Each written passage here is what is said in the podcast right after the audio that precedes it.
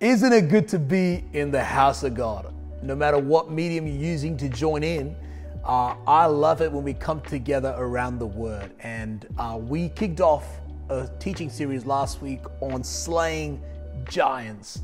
And I've already been getting such incredible feedback from people on the, the things that's happening, the, the change, the observations, the understanding uh, and the and the goal of a giant was sort of the sermon that I spoke last week.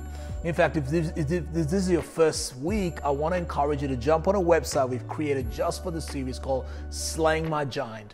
On that website, you're to find some extra stuff. The main thing I want I want to really encourage you to be a part of is be a part of a giant gang a gang. That's right, a circle really, but we're just calling it a gang for this series because how many of us know that sometimes when we need to slay a few giants, we need to have people around us that'll rally with us and that'll champion us and that'll cheer us on as we face our fears and face our battles. And I've been getting uh, messages from people on that website, miracles that you're seeing, miracles that you're believing for. And can I say, we've been praying for that. We're going to be lifting that up in prayers, and it's going to be absolutely fantastic. Now, if you're not part of a gang, if you're not part of a circle, I would encourage you to join in today, and it'll be available through whatever means, through whatever source you're watching. The main central element of the story, as I spoke about last week, is David and Goliath. And over the next few weeks, we'll be, we'll be studying different fragments and elements of the story. It's not going to be a standard David and Goliath story observation. It's going to be different things that we're going to pull together.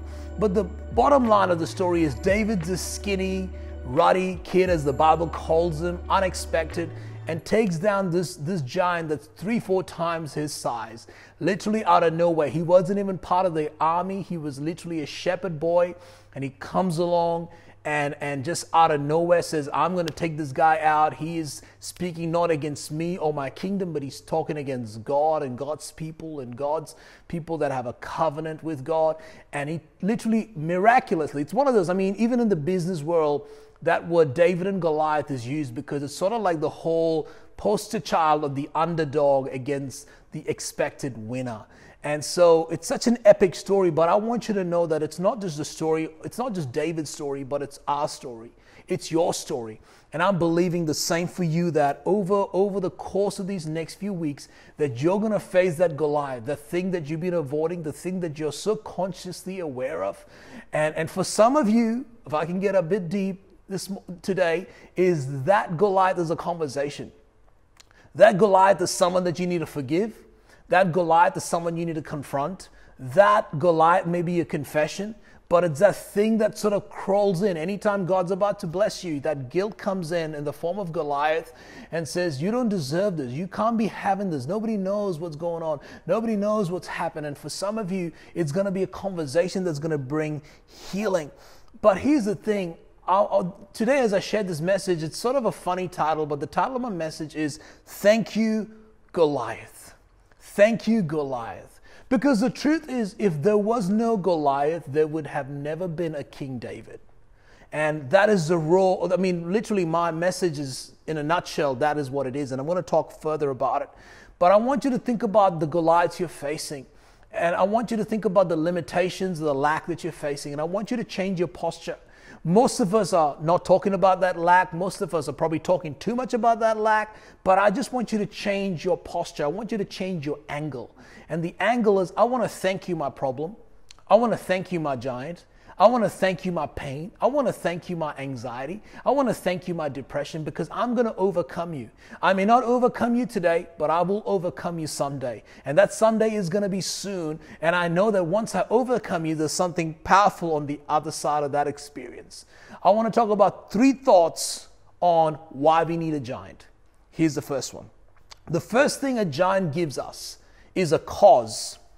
In fact, before David slew Goliath, he was a shepherd. We read about it in 1 Samuel 15, 16, 17. He was a shepherd boy, which meant he had to wake up in the morning, he had to take care of this sheep. He was entrusted at a really young age with the sheep. In other words, he had to have routine, he had to have discipline, he had to have some sort of a format on where he needed to take the sheep, where he needed to herd them. And the Bible goes on to say that in, the, in that whole experience of responsibility, he's encountered lions that came to attack the sheep. He's encountered bears that came, that's come to pounce on the sheep. And on many occasions, he's actually rescued the sheep literally from the jaws of death. Here's what I'm trying to get to. The reason why David was chosen for this assignment was because he had a cause. He had a cause that said that I want to live for something that's bigger than me. I want to live for, for something that's beyond me. The discipline of work prepared him for Goliath. There's, we might be surprised at who God chooses to, to solve a problem, who God chooses to start a business, who God chooses to do something, any problems, but most times it's got to do with people that have given themselves to a cause. And I want to encourage you to be a person that's led not by your feelings, but to be a person that's led by a cause. A cause causes you to commit at a perplexing pace. When I think about our own church, uh, when I think about what I need to lead, and I, I don't say this with pride because I know myself. I know that, that I can be lazy. I know I can be uh, not as disciplined, but the church leading, the burden of leading this church, the burden of leading our team causes me to pray causes me to fast. When we when we uh, when we need another building, I need to fast another day. And and and as crazy as it sounds, there's there's an element of discipline. There's an element of anticipation. And if I can be honest, there's an element of excitement. I reckon I don't know about you, but I reckon I'd be quite bored if I did not have a problem to solve. And I want you to embrace the problems around you. You know what? It's better to be busy solving a problem than it's to be bored being a problem. And so I want I want you to embrace what is around you. It might be a problem within, it might be a problem outside, but thank you Goliath because Goliath you have given us a cause. For some of us, your Goliath may be a debt. And I have met a lot of people who think their debt will go away by not talking about it. Have you met those people? It's not like, you know, you, you talk about everything and then someone comes along and what are you going to do about that, that $30,000 or that 50000 And, oh, I don't want to talk about it. Oh, I don't want to talk about it. And somehow there are some of us that believe that if we don't talk about Uncle Debt long enough, he will grow old and die. But can I say the thing about your debt is your debt just gets bigger and bigger and bigger and bigger. And for some of us, facing the debt of Goliath, facing that giant debt may be as simple as you may need to actually find out how bad it is. It may not be, I, I, I want to bring a message of hope. It may not be as bad as you think. See, sometimes just because we are overwhelmed, we allow the feeling of being overwhelmed to dictate how bad it is. And sometimes you just need to hear that number, and sometimes you need to talk to somebody. I've had people share with me certain figures, and I go, hey, that's not too bad. And just them them being able to externalize that and me saying that, they go, wow, it's not too bad. I was like, yeah, you can do it. You can do it in six months. You can do it in eight months. We can do this in 12 months. You may, you may need to find out what the interest rates are. You may need to talk to someone in the bank. Answer the phone. I know it's no caller ID, but you know it's the bank calling. Answer the phone and maybe just be a bit proactive and I know, I know this can be very overwhelming because I've been in your position in, in many years ago in my own life. It was sort of like, I don't want to pay that or I don't want to face that. But can I just say, the moment I begin to face my Goliath, it literally gave me a cause. For some of you, it may be a business idea. Oh, I want to start this business, but I got to register, I've got to get an ABN, I've got to do that. Can I just say, face the cause? Face the cause. In fact, 1 Samuel 17 we read about David who is running towards Goliath. And there's this funny moment between his brothers because his brothers were actually in the, in the army. They were the guys who were being paid the people's tax to take care of Goliath. David wasn't the guy who was being paid. David was a shepherd boy. But yet there's this epic moment where his brothers go up to him and says, "Why are you talking about this giant? Who are you to talk about this giant?" And they start literally irritating him. 1 Samuel 17, 27, 28. His brothers say, "You are up to no good. This giant is bigger than you. This giant is bigger than me. This giant is bigger than us. This is not a little person's problem. This is our problem." And I love David's response in 29. And David said, "What have I done? Is there not a cause?"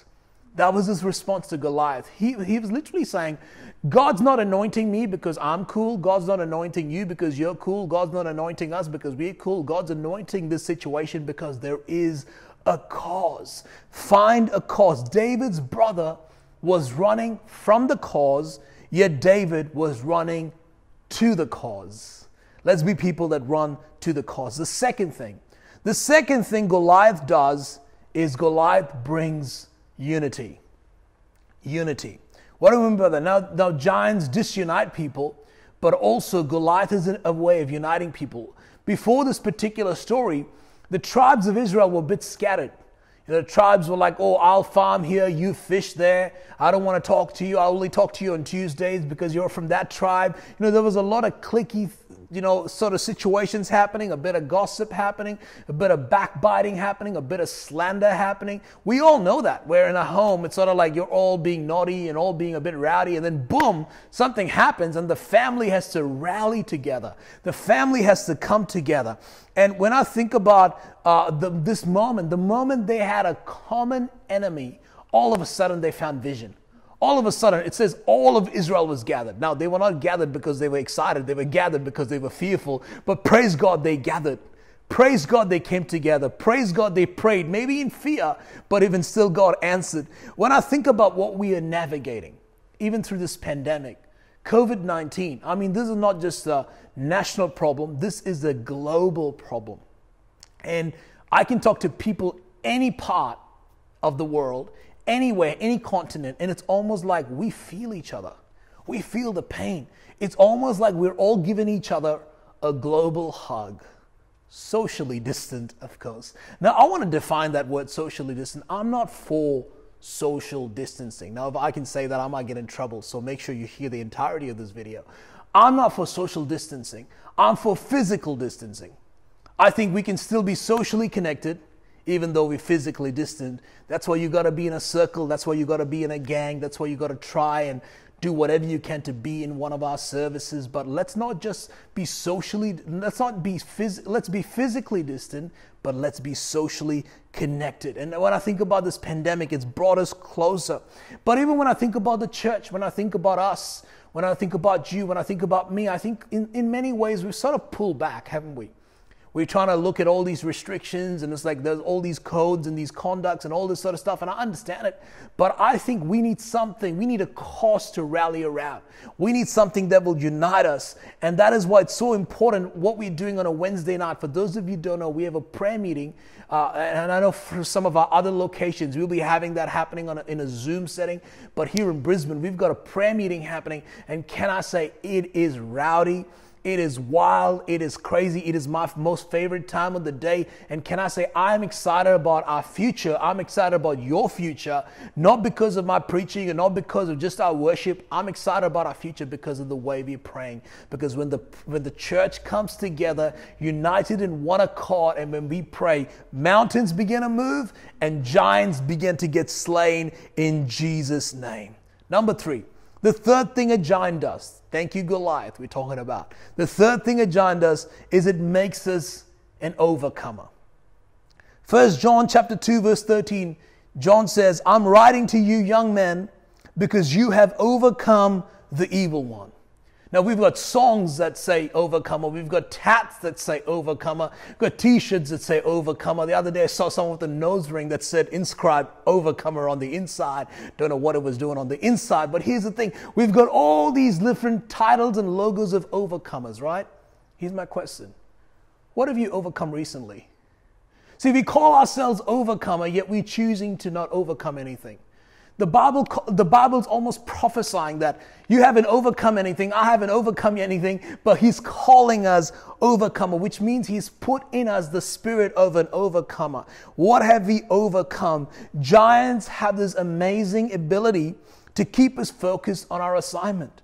See, if there was no flood, there would be no Noah. If there was no recession, there would be no Joseph. If there was no slavery, there would be no Moses. If there was no battles, there would be no Joshua. If there was no Goliaths, there would be no David. And if there were no giants, there would not be you. And you're like, I'm not here. That's not what I'm saying. I'm talking about the overcoming version of you. I'm talking about the anointed child of God version of you. I'm talking about the warrior version of you. I'm talking about the princess version of you. I'm talking about the son of God, the Christ like version of you. Even as I'm saying this, I can feel resistance because you're like, I'm not that good. And friend, the truth is, you're not good and I'm not good, but we are more than conquerors because God lives with us. In fact, the Bible says, Greater is He that is in me than He that is in the world. That He is my emotions, that He is my anxiety, that He is my thought, that He is the giant that I'm facing. Greater is what God has put inside of me. In fact, whenever I meet someone, that's gone through a tough thing. Maybe it's cancer, maybe it's a financial thing, maybe it's a crazy lawsuit, maybe it's falsely accusation, whatever it is. And people are like, oh, I'm just so relieved it's over. And I look at them. It's almost like I'm checking them out. They're like, what are you looking at? I'm looking at the muscles. What muscles? I'm just looking at the faith muscles that you've grown going through that court situation. I'm looking at the faith muscles that you've grown battling cancer. I'm looking at the faith muscles that you've grown because you are you have not just overcome, but you are an overcomer. See, you might have gone through the fire, you might have gone through the trial, but what remains on you is faith muscles that's going to carry you into the next battle and the next battle and the next battle. I think the problem with us is not the fact that we know that there isn't giants or it's not the existence of if giants are real or if they're not real. I think the problem is we see giants or Goliaths as lids, but I see Goliath as our lifeline. I see Goliath as the next bridge that's required for the assignment, for the project, for the process, for the destiny, for the plan ahead of us. And and, and, and, that health that you're battling. Because, for example, if you are going through stuff, if you're going through a, a financial thing, if you're going through a health difficulty, the battle that you're facing is not just for you.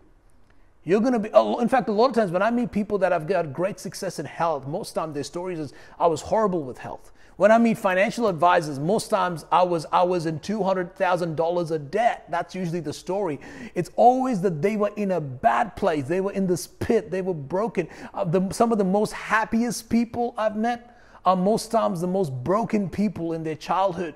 And it's because they face that battle. And I want you to understand that the Goliath you're facing is not just a Goliath that you're going to conquer someday, but it's also a Goliath that you're going to conquer for the generation around you. And your life is going to be a message. God's going to use your life to touch the lives around you. And I want you to look at your Goliath differently today. I want you to know that thing, that crazy, you know, that crazy thing that you know it's impossible to face, you know it's impossible to defeat. I'm speaking to you right now. You're gonna, you're gonna beat that. You're gonna fight that. You're gonna overcome that. And I want you to know that you will come through. Father, I thank you for the giants in my life. I don't worship the giants. I don't call them bigger than they are.